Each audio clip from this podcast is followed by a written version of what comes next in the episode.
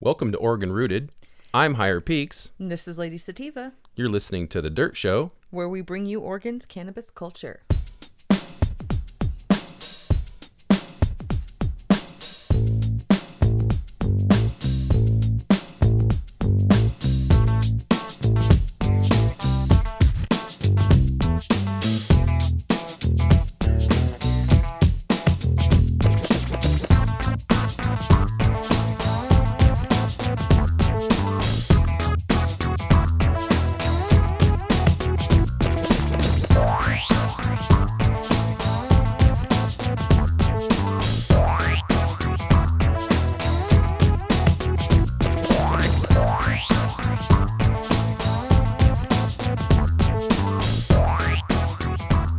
Peaks. And this is Lady Sativa. Welcome to The Dirt Show. Uh, our special guest today is JD Short from Second Generation Genetics. I'm excited for this one. We pulled this one out of the 420 vault. It's apparently the only things we, we've been running. But here's the deal. Uh, this one's an important one too. Uh, we got to sit down with him and uh, talk to him about, you know, where he came from, uh, what influence uh, it had on his genetics and his life, and kind of where he uh, started and where he's at and where he's headed. And that gives us a strong foundation because then we go back in his second interview and I sit with him in a park uh, in Cottage Grove. And that is not from the 420 vault, by the way. No, this is all fresh. We're getting fresh. to fresh. Oh, shit. Yeah. Uh, so Dropping bombs. great park interview, but we also had Greenworks 420, who used to be Full Spec Genetics, and which is important to know because uh, in our interview with him originally, uh, he was Full Spec. Now he is switched to Greenworks 420 or Greenworks Seeds, and um, Oh my god, I'm such a stoner. I didn't even know that. well, now you know where to go because now I know. Well, I liked both seeds too, so it makes total sense. Well, you know, last year we ran, or the year before, excuse me, we ran his Crush Rush and Silver Heaven. Came out dope. Mm-hmm. Uh, the Crush Rush was healthy, vigorous, See, I know the fucking strains too. fat. I know. and then the Silver Heaven, our picture got put in DC Seed Exchange. So if you look up Silver Heaven under Greenworks, Hell you'll see yeah. our that's our grow. That's our grow. Anyway, uh, but we're also running JD shorts, which is uh, really important because um, they both work together as well. And JD has some serious, serious genetics. We met him and Greenworks at uh, a fair here in the Rogue Valley, and uh, have since then been working with him for our genetics. And this year we so luckily get to work with um, JD's lines. I've been watching so closely because they're so beautiful. Um, I'm going to have you tell them the genetics are running on his line, but, uh, you know, these pinks and these purples and, and his crosses, you know, uh, he is the son of DJ Short, which for generations, or not generations, but I should say decades, uh, was not only influential, but was kind of the pioneers of breeding uh, that brought all these real base good lines that Geneticists. people geneticists yes absolutely. and so now jd has taken to the next level. Uh, he uses the blueberry what is it the f4 yeah straight from dj that uh, is a strong strong one of my one of my all-time favorite but crosses it with some other crazy strains, good solid strains, and gets some just some fire. And so again, real lucky to sit down with him and talk to him.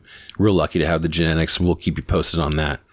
Uh, you'll be able to see that on the Oregon Rooted 541.com. So JD uh, at the park, that's he. We talk about actual little bit of seed science, and also just just have a good talk about things about the industry and, and such. Um, but Not on this episode though. no, this is the one that gets you know you You're get gonna get spoil to know him. it. No, mm-mm, no spoilers. uh, so yeah, we get to know him, and it's a good uh, good interview. So go ahead and tell him what seeds we're running. All right, so we've got the second generation genetic strains here for you. We've got the Clown Royal, which is Gorilla Glue number four, and we're just going to call it DJB. So it's DJ Shorts Blueberry. F four. yeah, we'll just call it DJBF4, okay? It's DJ's F4. Yeah, these are all these are all F one hybrids though. Yes, they're all F1 hybrids, but this is just the strain cross that's in there. So I'm just going to abbreviate all of them because it is in, in every one of them. That is one of his key things that he does use. So then we've also got the Plumberry Kush, which is Purple Unicorn and DJB. Okay, before you go on, just so you know, that Gorilla Glue number four, that's one of my favorites. I love Gorilla Glue. Um, so much. That's one of the fuels that I really enjoy. Me too. There's so much fad stuff going on in the industry that Gorilla Glue was there at one point. In fact, it caused those strains were what caused all the issues with the naming. But it's one of my personal favorites, and it's I not really a fad to me. I like it. So that I'm that is a sick cross right there. I like that. And then you said the purple unicorn. Yeah, the Purple Unicorn for the Plumberry Kush Right. and the DJB. We've also got, which is uh, star the Stardom here. This is uh, our what is this the Oregon Cutthroat. yeah this is the legendary right now. Yeah, well, we're- it's just you should see this. Go to his Instagram at Second Generation Genetics and Look check the out. Yeah, Cutthroat. f- go through the uh, pages. It's a few down and find uh, the brightest pink flower you can find, and Mm-hmm. click on that image, and that'll be the Oregon Cutthroat, which is Black Rose number three right? crossed with DJB. Right. And here's the deal. Just I have to say, man, this thing is one of the most beautiful plants I've seen. Now, this is all personal opinion. So, but he really brings the pinks out in this one, and just awesome job on that, JD. Uh, thing is gorgeous, and I cannot wait to document that I this can't year wait to see it. for an out outdoor grow. I don't know. He's probably had people grow I've his seen stuff. I've seen some pretty ones that I have seen pictures of. Yeah. Um, I have peeked into that one time we walked walked through that guy's backyard of that pinkleberry.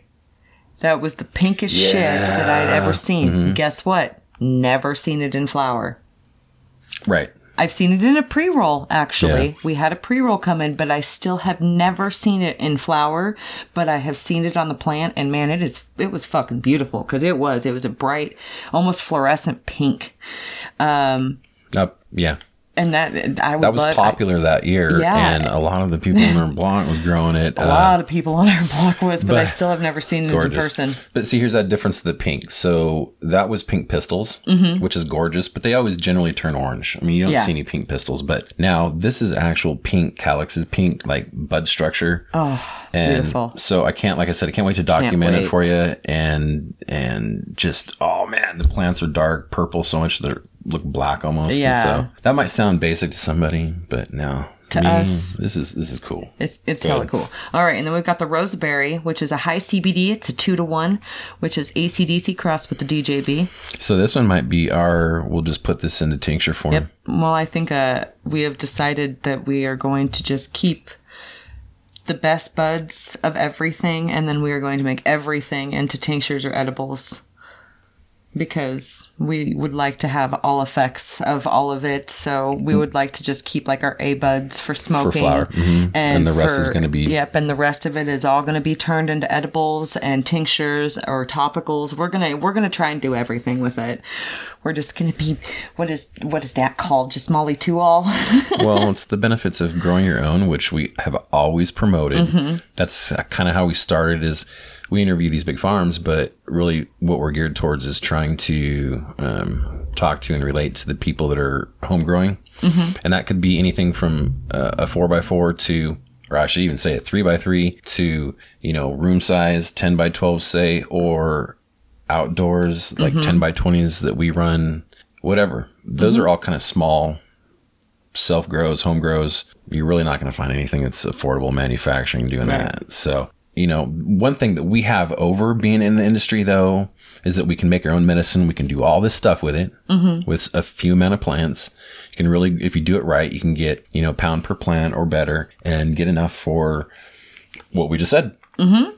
Absolutely. And it's not hard to do. It takes time, but it's not hard to do these things. There's it's a lot just of tedious is all it is. Can you just got to take time out of your day and your house may be a little stinky when you're decarboxylating stuff, but you know what? that that can happen. It's just a pretty strong cannabis smell roasting through your house for about I don't know, about an hour. then you got to light an incense and open the door. Everything's fine. Um, it does not get you high. it's I a promise. nerve. It's a nerve, man. yeah, and you just all you do after that is you just finish your process. It's Well, That's so, when everything begin is when you decarboxylate it, and if you have to make the butter, you got to do the process of that, of course, too. But Yeah, it's about a day long process for everything. yeah, yeah. You Well, might be able to have a cookie before bed. but you get the advantage of that, so you can make all that kind of stuff, and then you can make, uh, you know, concentrates if you want, and then you can also do, uh, you know, keep your stash of flour. And when you're making all these things, uh, it's nice as a smaller grow that you have an opportunity to trial these strains uh, for yourself and have this kind of variety. Like we have the advantage of picking nutrients and you know uh, fooling around with that, fooling around with different back you know beneficials and soils and you know commercial. You can't do any of that. I mean, you can try things out on a you know on a, a little bit. But I mean, you can't just switch soils every year. Nope, you have to stick with basically if you know what works, you stick with it. If you have nutrients that work, you stick with it. You Yeah, they, and you they, can they still don't want to mess around because they know what works and they want to make their the best that they can. And Yeah, and if and on a small scale, if you want to incorporate, you know, a living soil or or do a, a no till, you can do that. So it just it's, it gives you all those options. I guess is what I'm saying f- to fit whatever you want. And then, like I said, the Rosaberry because of all the strain options, Rosaberry high CBD, ACDC, DJ Blue. Uh, we'll turn that in, like into tinctures and stuff like that. So and then our very last one, very last one, Farmer's Fire. Uh, this sounds pretty fire to me. It's it's cherry pie and DJB. right. Yeah, that sounds. I like cherry pie. Well, cherry pie's been popular. My favorite is And you know right now is crosses, too. Mm-hmm. Tropicana cookies, and that is uh, your your favorite Tangie Mm-hmm. and cherry pie. Oh my god, I am so wrong. That is GSC. my favorite strain is forbidden fruit. There we go with cherry pie and Tangie, and then there's the Tropicana that is the Tangie and the GSC. So that's another one, but I think it's just Tangie that I like so much. Right. Well, we see it a lot now. Yep. But well, but you always see a cross of, say, uh, uh, cookies and this, cookies and that, Mm-hmm. and then you see tangie this and something tangie and Things that used to be really, really popular just by themselves are now getting crossed, such as yeah, which the- I do understand, but it's just so overwhelming when it's only those two and that's just all you're getting. So it's like you're not really buying a real true variety of cannabis. You're you're buying a version of the same strain, the same cookies, but just a different version of it mixed with something else. So I really like that. You know. Both second gen and Greenworks, they bring out these crosses that JD mixes it with an uh, old school strong strain that is proven, but but you know what he's got here is, is I've only tried sugar black rose. I can't wait to try this Oregon cutthroat. Yeah. well, and they're all purple and all pinks, so these are going to be real beautiful. We're beautiful gonna have plants. some beautiful stuff out there with our garden out there too. I'm starting to wonder if I don't appreciate the growing and how they look when they're alive and on the plant better than Smoking it. anytime after. It's so fun. It's so I love being in the plant. I love being with the plant. I like going and doing my favorite thing that you have to hide. He's got to go hide in the house, by the way, like play video games, put on headphones so he can't hear me, and because he thinks the plants are screaming when I Mm-hmm. do. popcorn it. No, they don't. They enjoy it because then they grow. Popcorn, it, no, you lollipop it. I lollipop it. There we go. Um, but it's you know, and then we also have our garden out there. So we've got all of our actual plants going, which we should put onto our Oregon Rooted as well because that is still our garden. I, I, I should. And You should you should show them what I did to that plant out in the front that you feel like I butchered. Which one? The the one that needed a head uh, uh, haircut. It's like our palm. Oh, right. Yeah, you should show them. You did the same thing to that that you do to our yeah, cannabis but you plants. should see how much it's flourishing. Did you see it? Sometimes I feel like when you cut into our plants, there's like two buds left.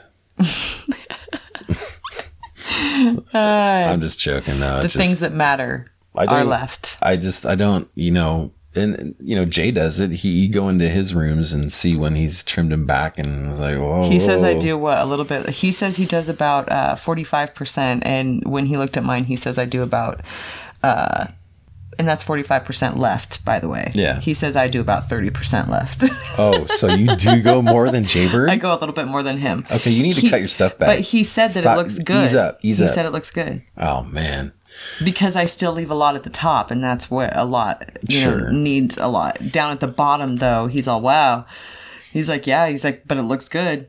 Remember the Yeah. size of those nugs too. Well, as outdoor growers too, you can choose to do that, or you can, or you can just let it go. Uh, you won't want to probably smoke the bottom stuff, but you can turn that into other things.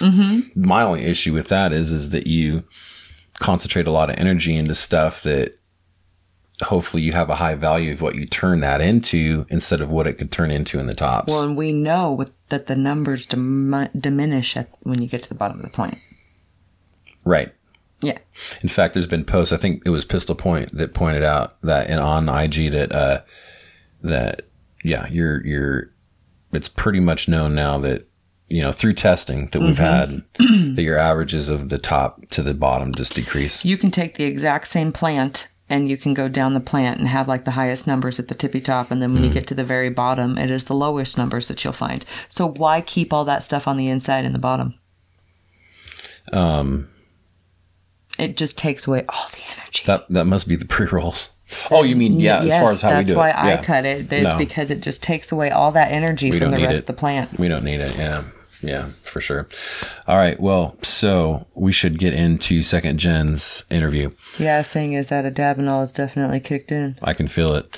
So before we go too for too much further down the rabbit hole, we'll we'll start this. Thanks, JD. We appreciate it, and then uh, we look forward to the next one coming out with you and Greenwork. And thank you again for the genetics. We'll keep everybody updated. It'd be oregonrooted541.com. And here it is, JD Short. Let's go into a little bit of your background. Let's start from, I guess, from the beginning and kind of explain to some of the people that, who may not know you, where you come from, and and you know how you've gotten here, and and then we'll go into some genetics. Okay.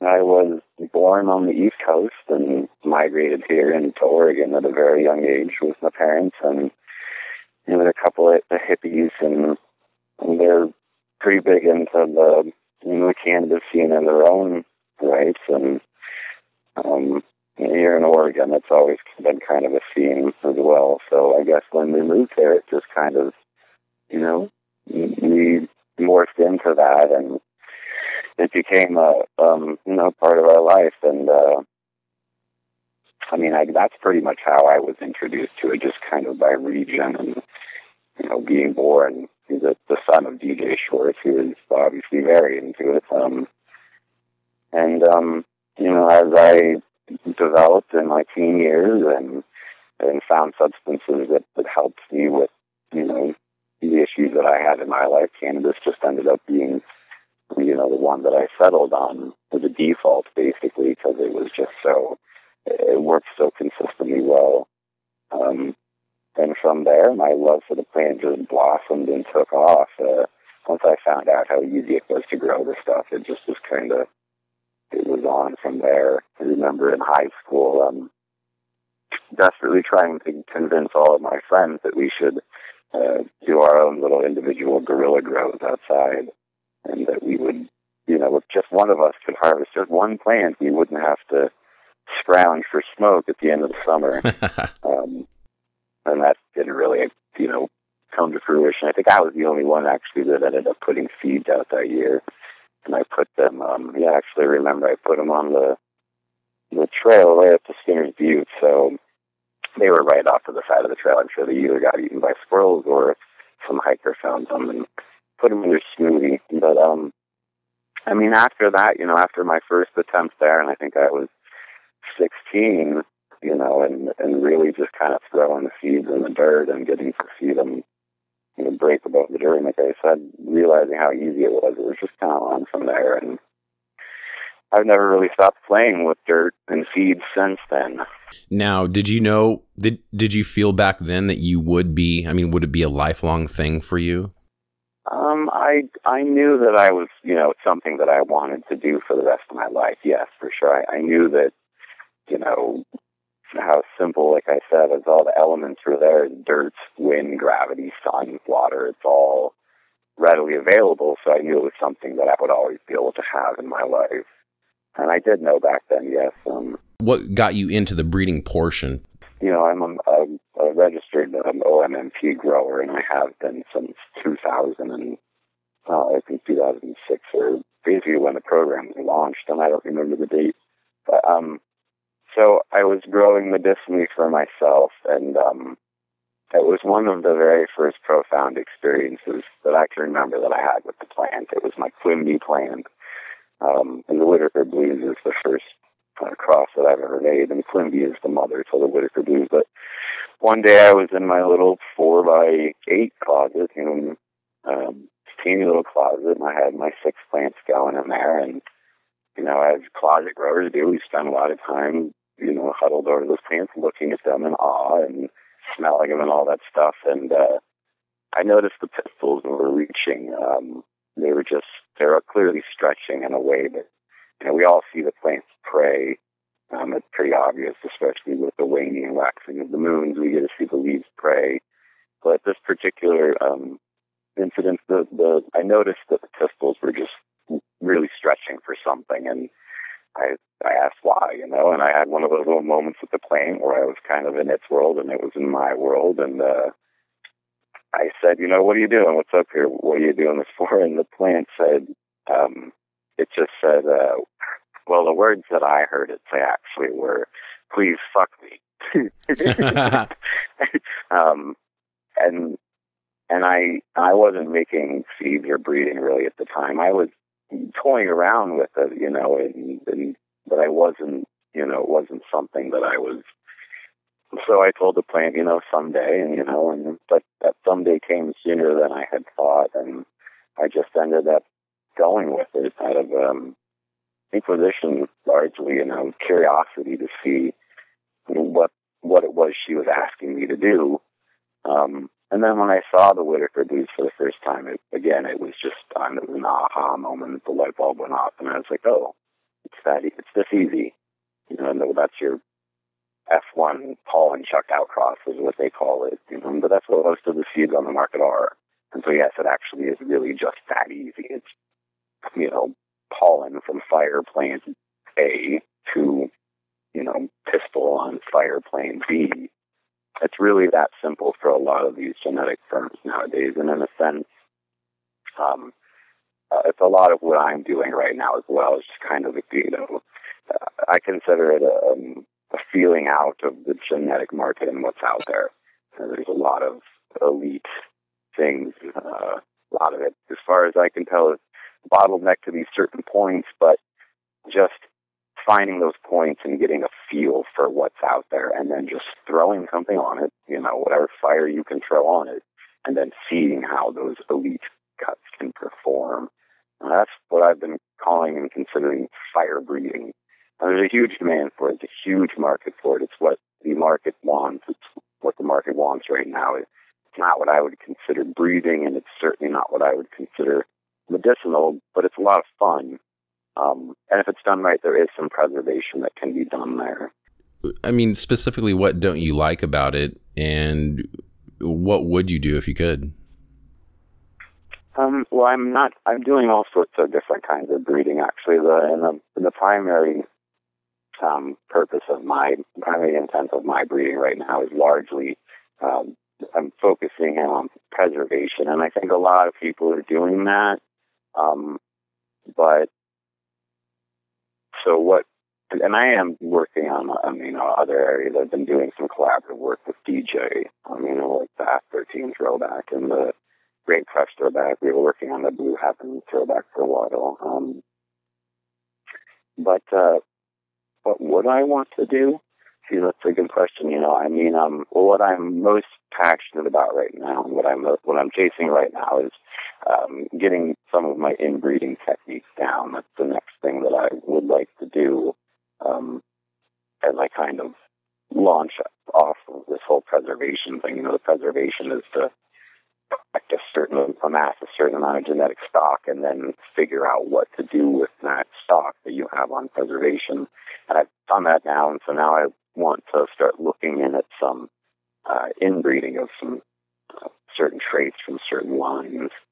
Uh, one in particular right now that's on the top of my radar is this um, uh, Sacagawea um, genetics that Sonny Tila contributed to my program. There's some skunk and some cheese in there, and I just it's it's missing a little bit, and I think it would marry well with um, some of the genetics I have.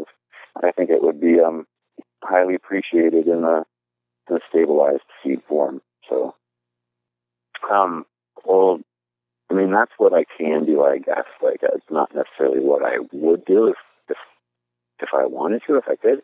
What I would like to do is um, uh, yeah, I would like to, you know, charter a helicopter and uh, fly it over um, some commercial farm that I'm in cahoots with and working with, and dump tens of thousands of seeds out of this helicopter. like to germinate an entire field this way, say maybe 10, 20 acres. Um, right. And do the old manual thing where you go through and you selectively pick out the males that you don't want, and you know, uh, you either you leave the, the cosmic hidden ones that were meant to be, or you selectively pick the right ones to leave in there and start an open pollination.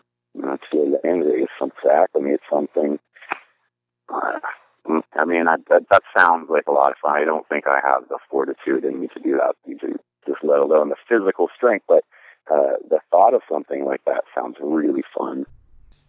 Do you, have you ever thought about farming or do you really want to just give your full attention to the whole you know pheno hunts and genetics and breeding and my heart does not lie in uh, commercial production at all it never has i see um, i'm not that good at it for one and for two there's some some cognitive buildup for me that i just can't get over it in terms of uh, wasted resource and uh, shit wasted medicine i mean I was one of those people and still know lots of those people who um, would scrounge change for a five sack. Um, and I'm just kind of a little bit.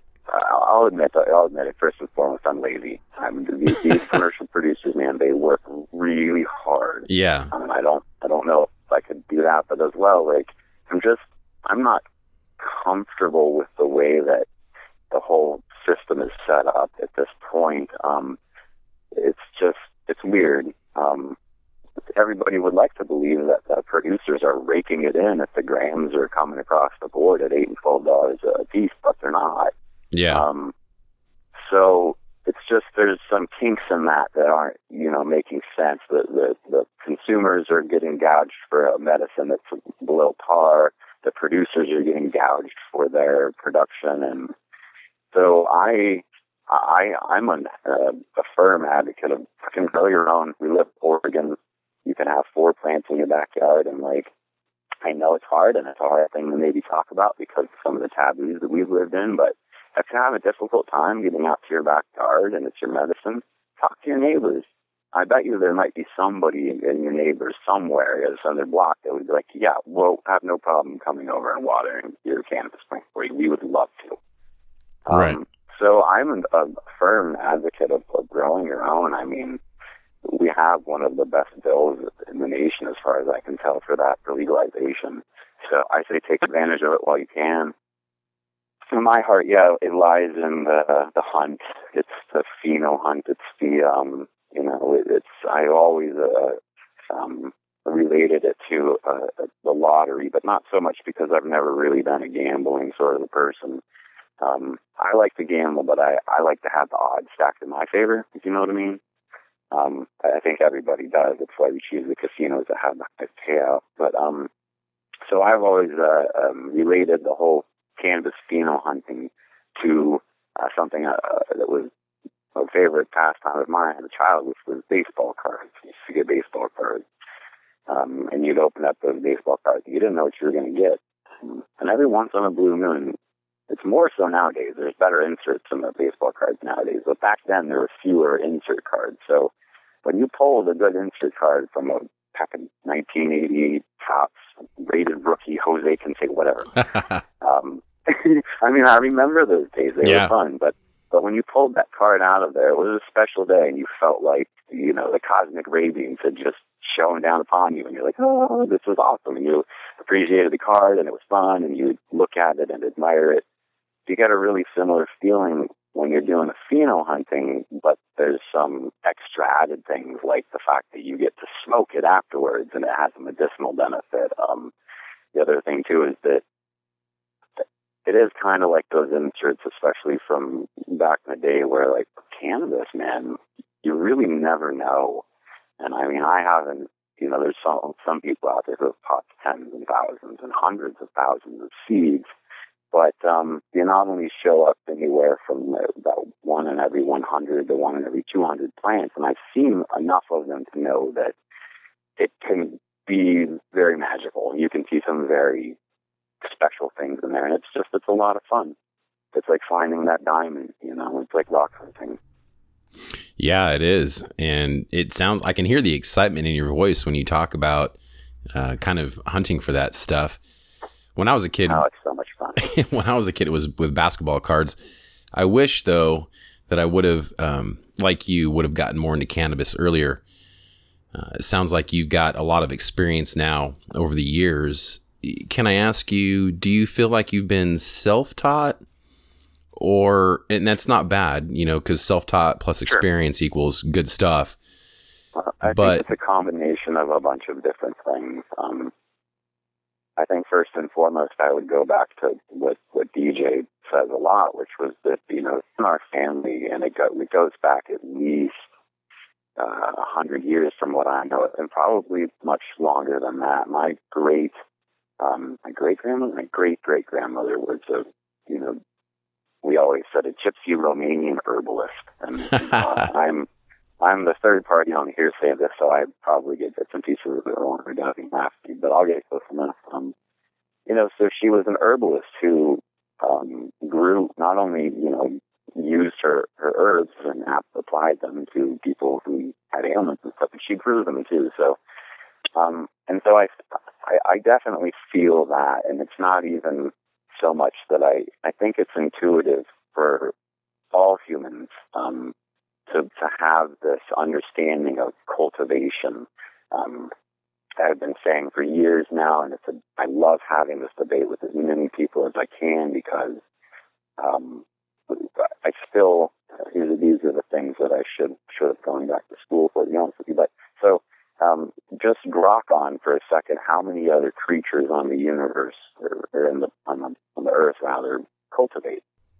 Right. Um, and there's one that, that we do know of, um, and that's termites. Well, two. It's termites and ants. Um, um, they're definitely cultivating, but it's. Uh, I think they got it figured out. I think they got it figured out the same way that we do. But we have, as humans, we have this ability um, to basically change the face of the earth with that, that scale. And we have been. We are. That's what we're doing. Um, so I think that's partly intuitive um, and then I think also, obviously, you know, you know, knowing DJ and his his way of you know explaining things, he can be very um, gentle with his guidance, but at the same time, it's like you have a hard time looking away from where he, he you know he tends to want to guide you. So, you know, it, I think it was a combination of all those things, and then my own natural, you know, curiosity and, and passion for the plant. I you know, the first time I smoked it, I, I had a very similar reaction to everybody else, which was kind of like, aha, you know, like, I, or, or I'm home, or right. like, like, okay, there's, there's a way, you know, or, or it's going to be okay. like, so, um, so all those things combined, I was just like, well, this is awesome, and I love it, you know, and and it, it speaks to me, and I think I think plants speak to all people. I think the the difficulty comes in our ability to listen. Sure. Now, the other thing about cannabis is it brings people together. Uh, you know, it, it's kind of like sitting around a warm campfire. You know, you, you kind of just huddle up together and you have a good time. You socialize. There's no. It's communal. Yeah, it, it, there you go. That's a good word. Very communal. That that laughing, I think, what happens is in that laughter, that moment to laugh, like you can let go of so much. Yeah. You know, and it's okay to be awkward or to be humans or, you know, to have a booger in your nose or whatever that issue is. yeah. Or Joe cheat Joe cheated on, you know, Samantha last week. It's like, well, right now we're going to laugh. Yeah, and, exactly. Know, yeah. So it, it does. It really does bring people together. It's healing. It's just, it's the most healing substance I have ever come across, maybe other than meditation or love. G- good point. And and the one thing that you brought up earlier that I wanted to kind of elaborate on is you said you were in support of home grows. And the reason we started was not only because of the community and the closeness, but it was also because we wanted to support people growing their own medicine. That's the big thing. You know, I'm all for deregulation, you know, in places and decriminalization. I'm all for that. But the big thing is to be able to have people have the access to, like you said, growing your own medicine. And it's, it can be done uh, and it can be a learning experience. It can be a fun thing. It can be a hobby. It, it's like garden. It is gardening. So I mean, there is a love there. There is, you know, anybody that gardens can tell you that no matter what they grow, it's the same feeling. I mean, it's the same reward. Uh, so there's a lot more to just growing your own besides the medicine. I mean, there's this whole, you know, Well, the, whole process is, is medicinal. The whole process Yeah. is healing. You know, the the whole symbiotic dance with the plant, and you know, if if you do it over multiple years and you dial in, you know, your grow to a to a, a manner that suits your medicine, like we, I tell you, like the effect that that that can have on the quality of a person's life is it's unbelievable. Yeah, It really is. It's, self, it's self-sufficiency. You know, it's a way to self-sufficiently provide relief for yourself. I mean, that's it. Like that's fucking it. in many Like, what else ways. Yeah, do you really need?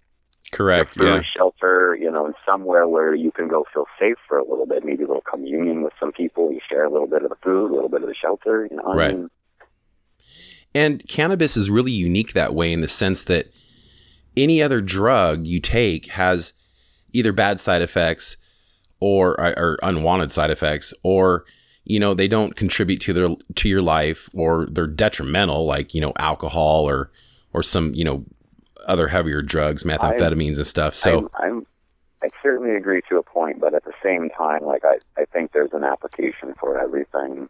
Oh, Um, absolutely. Well, and we've seen I don't know if you've ever heard of MAPS down in Southern California, but they're they're now studying and and proving a lot of usefulness in um, psychedelics, uh, in Right. uh, in ecstasy or MDMA, I should say. So there's a, Well, I I don't want to be the you know, I don't advocate for pharmaceutical companies by any means, but at the same, you know, also, um, you know, there's a place and a time for everything, and um, I think that it's all about you know a person's ability to self-medicate, and whatever that takes, you know, I'm I'm open to. I don't like it when people self-medicate in a way to where it, it impacts and influences either their life or, God forbid, somebody else's life in a negative way. And for that reason, I do have, you know, issues with a lot of people that drink, a lot of people that, that do coke or overindulge in pills and stuff. But at the same time, I think it's really important to remember that they're all going through a certain form of healing too. And in, in that moment, those substances are what are helping them heal. And, and a lot of those people without those substances, um, wouldn't necessarily be able to go into the healing that they're going through. So I don't like to put a, a bad uh, connotation on really any substance. Like they're all there for a reason. Like and, and I kind of take the you know the Timothy Leary approach a little bit. It's like you try every one of them at least once a year. every single one of them one time a year. Everyone you can get your hand is like, okay, today's the 29th of March. I got to do the cat. right. whatever. whatever. I Yeah. mean, it's not for me, but I just like I, I, tolerance wherever we can. yeah, Um, there's a lot of people out there right now that are struggling really bad with um, substances and the whole thing this FDA just did with the, the cracking down on the pill mills. It's a fucking huge scam, man. And it's terrible what they're doing. It's absolutely terrible. And those people need help. The last thing that they need is to be ostracized. Yeah, for sure. And and that's one thing. Uh, again, I think kind of what you're hinting at too is cannabis can be a get out drug in terms of. And I've and I've said this before on the show, but it really can. You know, I've had my own troubles with alcohol. I've known friends with troubles with other drugs, other in things like alcohol. And, And- mine were mine was OxyContin. Okay. the benzodiazepine, and yes, the cannabis is what you know helped me out of that. It really is more than one time. Right.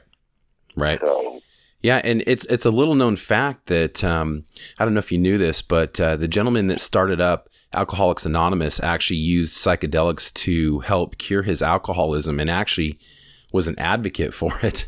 Uh, I didn't know that. yeah, research it. It's really interesting. Um, he Well, was an there's at- a huge uh, resurgence right now in that actual uh, Yeah. therapy, uh, psilocybin and microdosing. I'm seeing a lot of people talking about it. I've got mine set up, and I'm prepared to give it a whirl. Well, and we there's this stuff coming out now about how Silicon Valley there's this underground uh, microdosing going on in these high tech companies. Uh, that Yeah, that these guys So have been that doing. would that would make sense for why this is. I mean, I've seen it pick up a claim nationally, like what we're oh, like over a month, last month or whatever, and it's probably because you know the cat got out of the bag or whatever. They, they probably you know some small little group of people in Silicon Valley they're like, this shit fucking works. And they start telling everybody. Exactly. Telling everybody, and now everybody's like, let's do it. Cool. I mean, that's fucking evolution, man. You know, Yeah. cool. well, and it is, and I mean, and it's a technology, right? Yeah, yeah. Well, and it, it's a little bit of respect for the drug too. I mean, people are literally microdosing. They're not getting high. They're taking it, I guess, if you would, in a, a medicinal way or at least in a controlled way. Yeah, and I think so. The dosage, is the most common dosages I was hearing of, and this were, were these were psilocybin, mind you. I think it was 0.1 gram and 0.2 gram. dosage. right. Which And gel taps, and it was like once or twice a day, which is not enough to get you high. no, not close. Not at least not it's for me. just enough to build up that substance. I'm assuming in your liver and your kidneys and whatever, just enough to have it there so that because your body will store those substances. And this is all speculation, mind you. I'm all just off the off the cuff speculating what's occurring here. The body is storing those toxins and then releasing them during those times of post-traumatic stress disorder, which is allowing you different tools to cope through your depression, your anxiety, and all that other shit. One thing, yeah, one thing about that too is they've shown that not microdosing, but taking a heavier dose. I don't know what that that's probably different from everybody, but taking a heavier dose actually reduces depression as well as chemicals are better actually. Uh, and for longer periods of time, they're showing that people can take, you know, whatever half, believe it. yeah, and then you know six months later still have the same antidepressant effects uh, and then also too, um, you know, end of life. I mean, older people end of life issues. You know, uh, actually taking Yeah. uh, uh, psychedelics actually helps with that end of life transition, which is just dude, amazing, I could only imagine. right? Yeah, I could only imagine. Yeah, so, and I noticed that, I want to confirm what you said. I noticed that same thing after I did my big hoo-ha about, about six weeks ago now. It had been a long time since I did them, and I did them specifically for that reason. I was just kind of dragging and emotionally and kind of crapping. So I was like, all right, fucking caution to the wind. I got this thing. It's, it ain't going to kill me. right, right. Um, and yeah, sure enough, next week, and I'm, you know, just kind of, you know, a little bit of a spring back. You know? Yeah. It's almost like a reset, if you will. Yeah.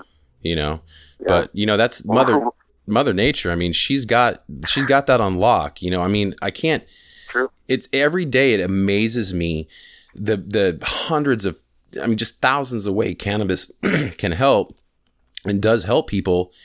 And with you know the, the side effects are only favorable. So if you got cancer you eat more you you keep your strength up you Right. sleep better you don't have the the vomiting. That's the side effect. Uh, the high is just a bonus. I mean god forbid if you're sick especially that you actually feel a little relief of the symptoms and get a little kick of some It's relief. It It's just the, the whole thing is relief. I've got a friend who's got a, um, the Oregon Canna Topical, the liniment line, and that's what she calls her line is relief, and it's just it's brilliant because that's what it is. Uh, the cure is relief. Period. That's what the cure is. I don't know how they're going to put that into scientific jumbo, but yeah. Well, and it's that's why we argue. I've argued many, many, many times on the show that recreational use is medicinal use. it is medicinal use. It, would be the same thing as saying that uh, you know a junkie who took their um, Percocet to fend off um, withdrawal did it for recreational. no, they didn't. that was a medicinal dose of methadone. Sorry. Very, very true. Very true. Yeah, that's that's a good way to look at it. Uh, yeah, it's it's just amazing what what this and other things that we're finding out now that we're not having this propaganda follow us. Now, you came through the same time period that I did. We kind of were at the tail end, not tail end, but we were in the midst of the reefer madness. Um, but right? but you were kind of on both worlds. I had imagined you've got your family kind of. And the Just Say No Man, dude, Nancy Reagan, fucking Ronald Reagan, man. Oh. Those were. I mean, I was a kid, so I I didn't know what was going on in my Right. family, but I got to tell you, those were not fun years for me No. as a child. so, no, yeah, I mean, I I think that we all kind of have, you know, experienced this form of tyranny in one way or another, and I, and I'm I'm not a I don't think that this war on drugs is far from over. This is what we should be considering a transitional period. Sure, sure. But at least we're on the direction of something better, hopefully. Hopefully, I well, mean, it looks like look well. I guess you know, again off the cuff, what it appears to me is that they're not making the revenue that they used to be able to make off of incarceration. Um, and so now they're just going to have to find another legal way to make that revenue and legal, illegal revenue. It's not going to be pretty no matter how it goes down. hopefully the government will I mean, at least in Oregon, you know, what 54, 55 million last year or you know, this year, I should say.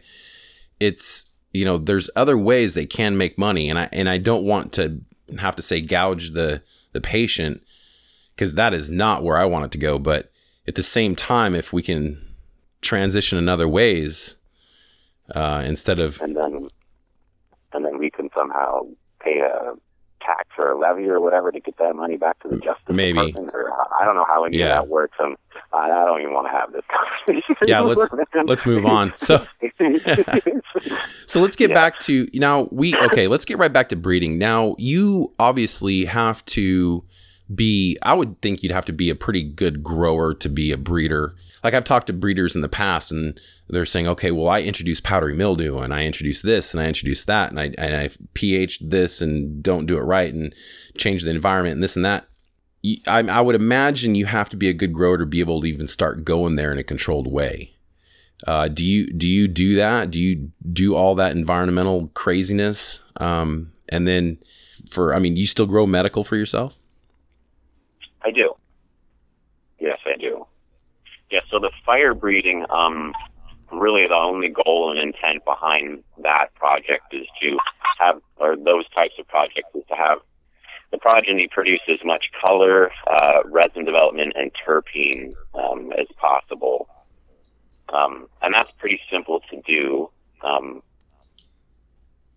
um, and then as far as like, uh, I think you had mentioned powdery mildew and keeping things uh, sanitary, or uh, and if that's an issue for being able to breed. Well, no. I, I guess what I'm saying is, do you purposely introduce things? Do you do you stress your plants out? I mean, what part is that part of the breeding? It can be. I mean, I think the term that maybe we're circumventing here might be um, dialed in. So each grow room or each light or whatever, uh, I think each grow room has it dialed into a different, um, for a different reason, um, and it's usually dialed in depending on some of the environmental things, like how humid is your room, how dry is it, how much air can you get in there. Um, and when we talk about dialing in, you're not, you're trying to like fine tune your your grow room to grow as good as possible. Um, and once you can get it dialed into that point, you can, you know, and you're confident that each round you you can produce this quality of herb. You can then start messing around with certain things like stress testing or, um, but really, anybody can do you know what I'm doing as long as they can have a you know, a good understanding of how their room is dialed and how it performs and how that performance influences the plants they're growing. Um, I've had more than one, um, you know, project where the finish wasn't spectacular, but because I knew my room well enough and I knew the genetics I was working with well enough, I was confident enough to make some of the selections that I needed to make. Sure.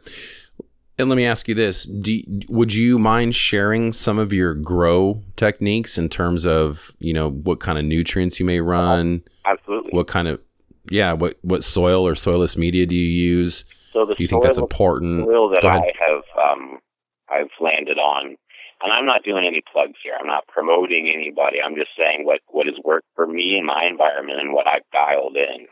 Um, in the my I have multiple different environments too, um, kind of a, a crowd shared type of thing happening here. But in my primary environment, um, one of the main things that I have a difficult time dealing with is uh, it's not airflow, it's um, intake and outtake of, of air, fresh air, um, and then I get humidity sometimes. So uh, the soil that I have found that works best for me um, is uh, pro organic down earth. It's a little bit spendy, but I've found too that I'm pretty sure it must be their soil. I don't know where else these things are coming from, but they're loaded. They're absolutely loaded with a beneficial soil mite that is just that has become instrumental in my dialed in process. These little beneficial mites, man, over their key.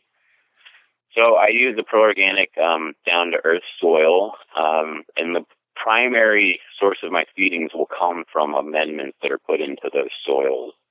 Um, shit, what is the bag? I think the bag is 2.5 cubic yards. I think it's a bigger bag, but so I think it's 2.5 cubic yards, and then I just go. I'm using handfuls. I got pretty big hands, like say maybe a cup per handful. But so in that 2.5 cubic yards of soil, I will put see about five, maybe six handfuls of high nitrogen bat guano, and then I will put what else? Uh, about six handfuls of worm castings. Um, what else? Uh, and about four to five handfuls of neem seed meal. Um, and then all of that is mixed with perlite. So it's about, I'd say about 30% perlite extra per bag. Um, all that's all mixed together. And then in my transplant, I'm using another thing called, uh, what's it called? Uh, Tappin-Roots Dynamic Soil Amender. I think that's what it's called. No, Dynamic Soil Amender by Tappin-Roots. And that product I actually do like. Um, it's got some, we got a bunch of dehydrated stuff in there, so I just have a feeling it breaks down quicker chicken goop and other weird stuff. That goes in with my, when I transplant, I'll put in about a half a tablespoon of that um, then I also put in my transplants. I put in endomycorrhiza, lush roots, um, and I believe that's all in the transplant. Um, and then for supplemental feedings throughout, the plants don't typically need too much with that, um, with those types of amendments. Um, it's a little bit high in nitrogen, but um, you know, I got it. I got my system dialed in to know that that taste or that leaf is because of extra nitrogen. Um, I see. But um, so for supplemental feedings, uh, or if I'm feeling like overfeeding, or if I'm feeling like stressing for overfeeding, or if I'm feeling like testing to see how big a plant can bulk up, I'll use um, uh, a nutrient line called Age Old Organic. I like it. I don't know, just works wonderful. It's uh, um, and then in congruency with that, I'll also use liquid seaweed. Um, and I've also been using uh, SLF one gallon when I do my R&D. I could probably go an entire round without feeding one, but I do. I feed pretty much all the way through. I've done it before. Uh, the the F5 blueberry phenom. I didn't feed them not one time, and they finished fine. You know. Yeah. Well, what you're doing sounds really, really good. Would you? Would it be fair to say that's somewhat of a super soil mix, if you will? I feel like it's super it works super. um, no, sure, I like sure. it. It works good. Um, I'm as close to organic as a person can get. There's this whole kick with the bottled nutrients right now, and I'm like, but it says organic. it says organic. Come on, you guys, work with me here. Come on. Yeah, well, and you're you're you're in Oregon. There's you know Oregon has this thing about being pretty stuck up about things, and I think the that big thing really is. And, and again, in a place like Oregon, it is. A really hot topic here because, you know, we're semi-agricultural and it's, it's founded. I mean, that so many people do the, what do they call it? The, um, the drain waste or whatever. I mean, so many people go that way and it's like those, I don't put anything down the sink. I don't. I'll save each, um, canister or whatever and dump it into a bucket and use it the next day. Well, we are seeing more and more farms go towards the, you know, sustainable uh, growing, the, the, the no till. There's so many terms for it, but I mean, we we do see a lot of uh, farms doing that, but you know, I mean, there's still a lot that are that aren't Now, what do you use light wise? Do you what? I mean, are you using uh, HPS, LED? I had a sponsorship from a um, LED company a while back, and they hooked me up with a bunch of lights. I think a whole lot of lights actually. Um, and then they yanked their sponsorship, but they let me keep the lights. So um, I've kind of got a combination of, um, and again, I we, we I share resources with other people. So, um, mm-hmm. but primarily in, in my setup for my R and D, which is mostly what um, is being shown on Instagram, is uh, is that uh, uh, mega LED at the 625 watt LED. It's a wonderful light. And then um, in some of the other, you know, uh, production areas, uh, primarily HPS and a couple Gavitas. Let's talk about what you think about LED versus HPS, uh, or or whatever. Um, you know, I don't know if you ever played with induction lighting either, but um, yeah, I think I think LEDs are are a wave to the future. I won't say they're the wave of the future. I, I think it all just depends on kind of how we where we go from here. Uh, there's so many things to be that we're all trying to to look in at, and all the variables trying to figure out what makes sense and what doesn't make sense. The LEDs clearly make a lot more sense over the uh, HPS in terms of electric use. Um, uh, in, in my opinion, as far as I'm concerned, they also provide a superior quality to the smoke over the HPSs. Um, but I think there's some resistance to people making that, that transition because there's not proof that they can um, equal the production rates of the HPS. Um, I think another reason that people are reticent to switch over to LEDs is because whether it's consciously or the subconscious or the foreconscious of people's minds, I think a lot of people are starting to understand that indoor production is not where it's at.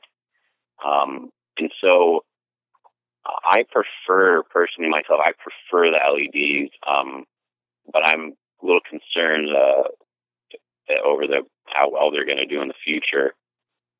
Um, realistically, pot for production purposes should not be being grown indoors. Period. It just shouldn't be. Right.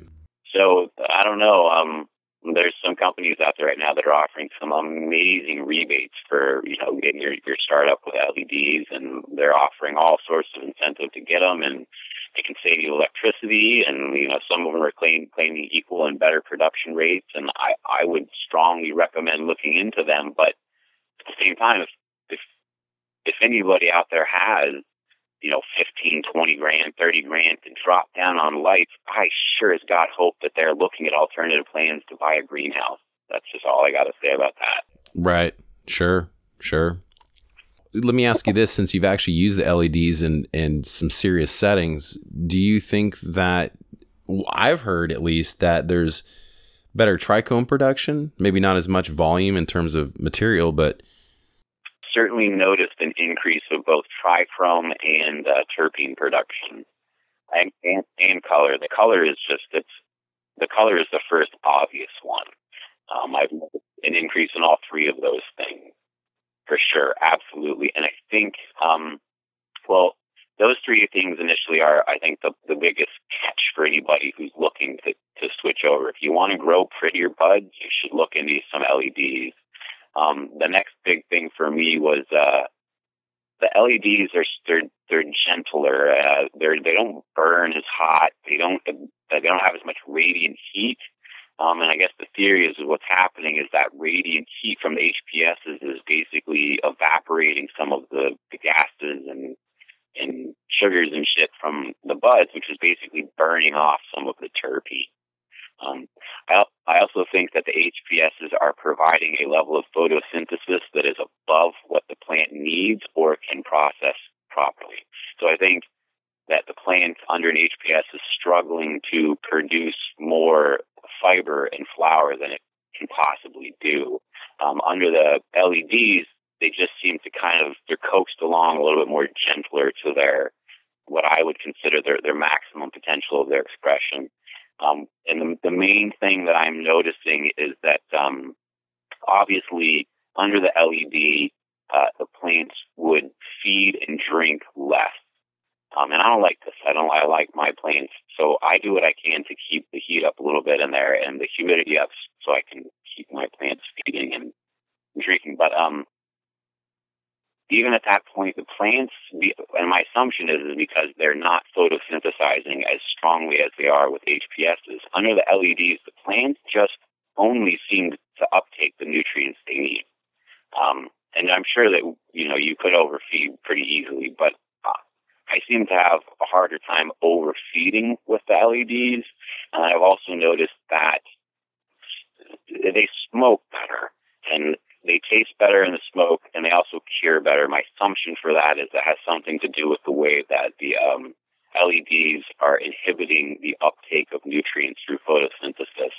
Um, and it's allowing the plants to flush better um, and in turn, it's allowing the plants to cure better, which is providing for a better smoke hands down.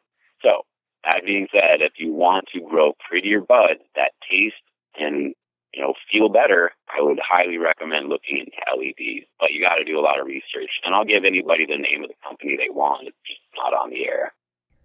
Yeah, no, I gotcha.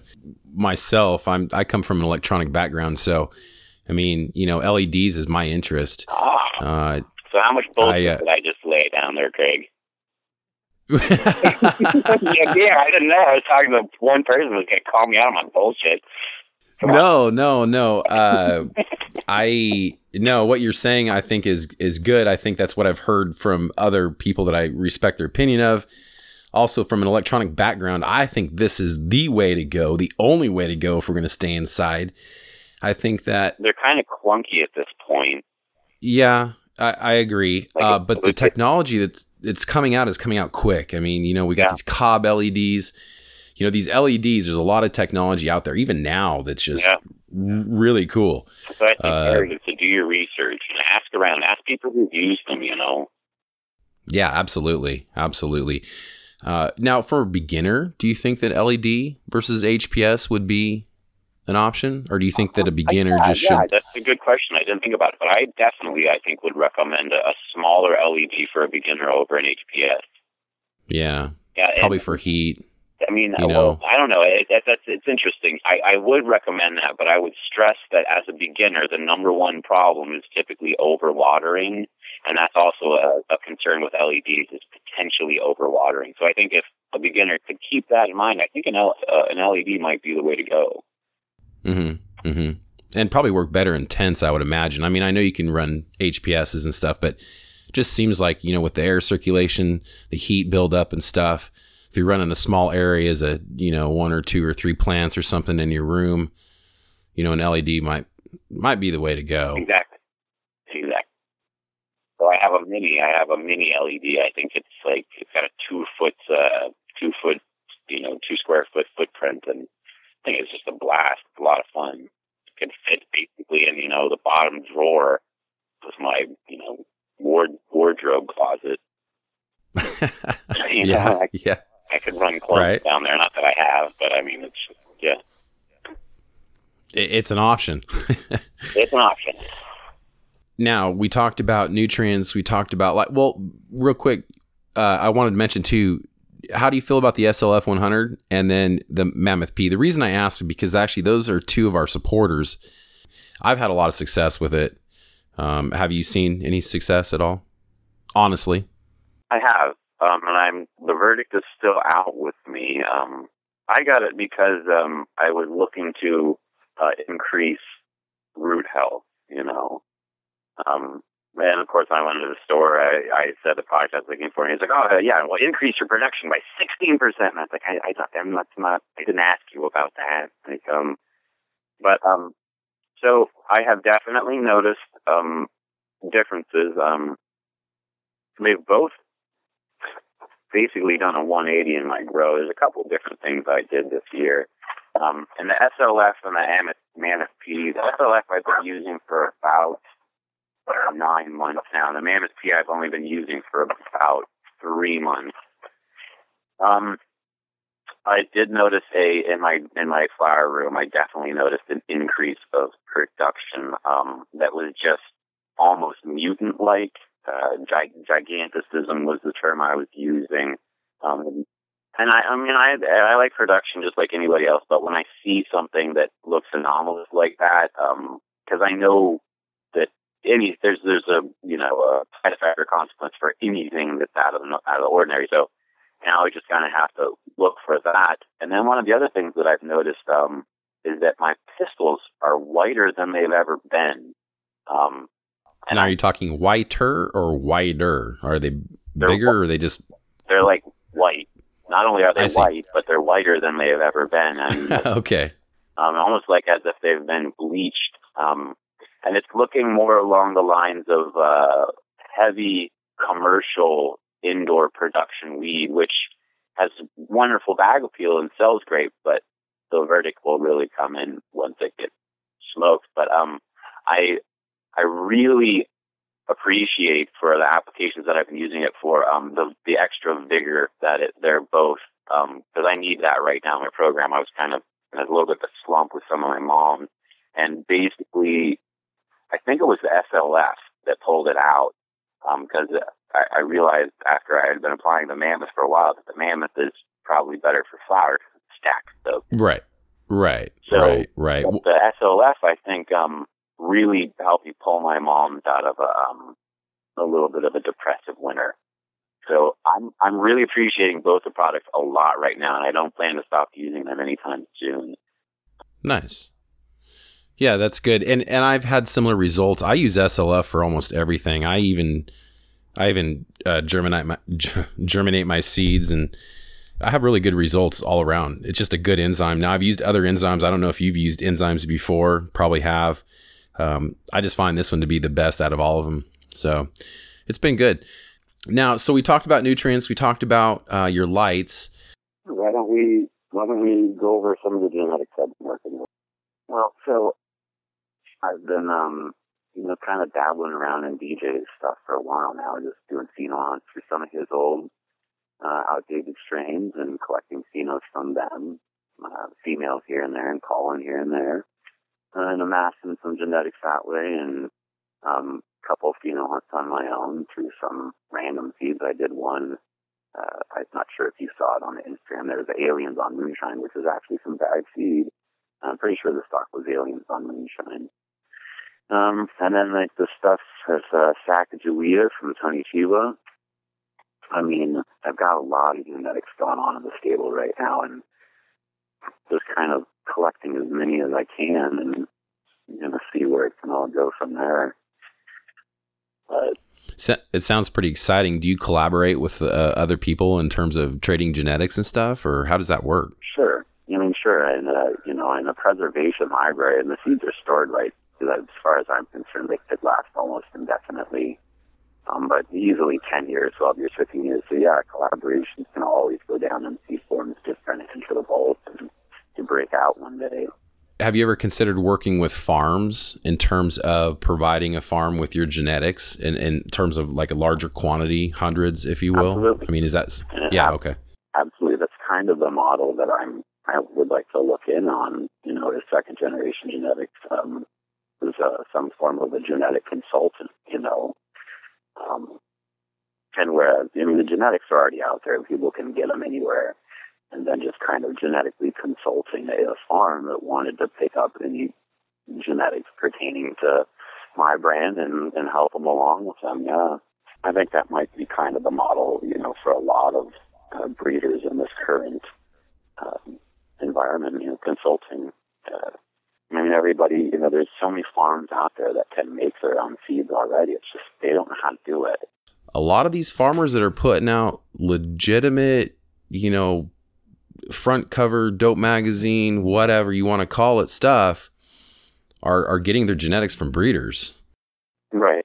I don't I don't know how you feel about that, but um, I know farms do produce a lot of their own seed. But geez, it seems like the real deal comes out from these breeders that are really putting effort into it. I think there's something to be worked there for sure. Um, I mean, I don't know what that would look like, what it would look like to work with a farm that's running my genetics. All I'm trying to do at this point is get my genetics out there as, as much as possible.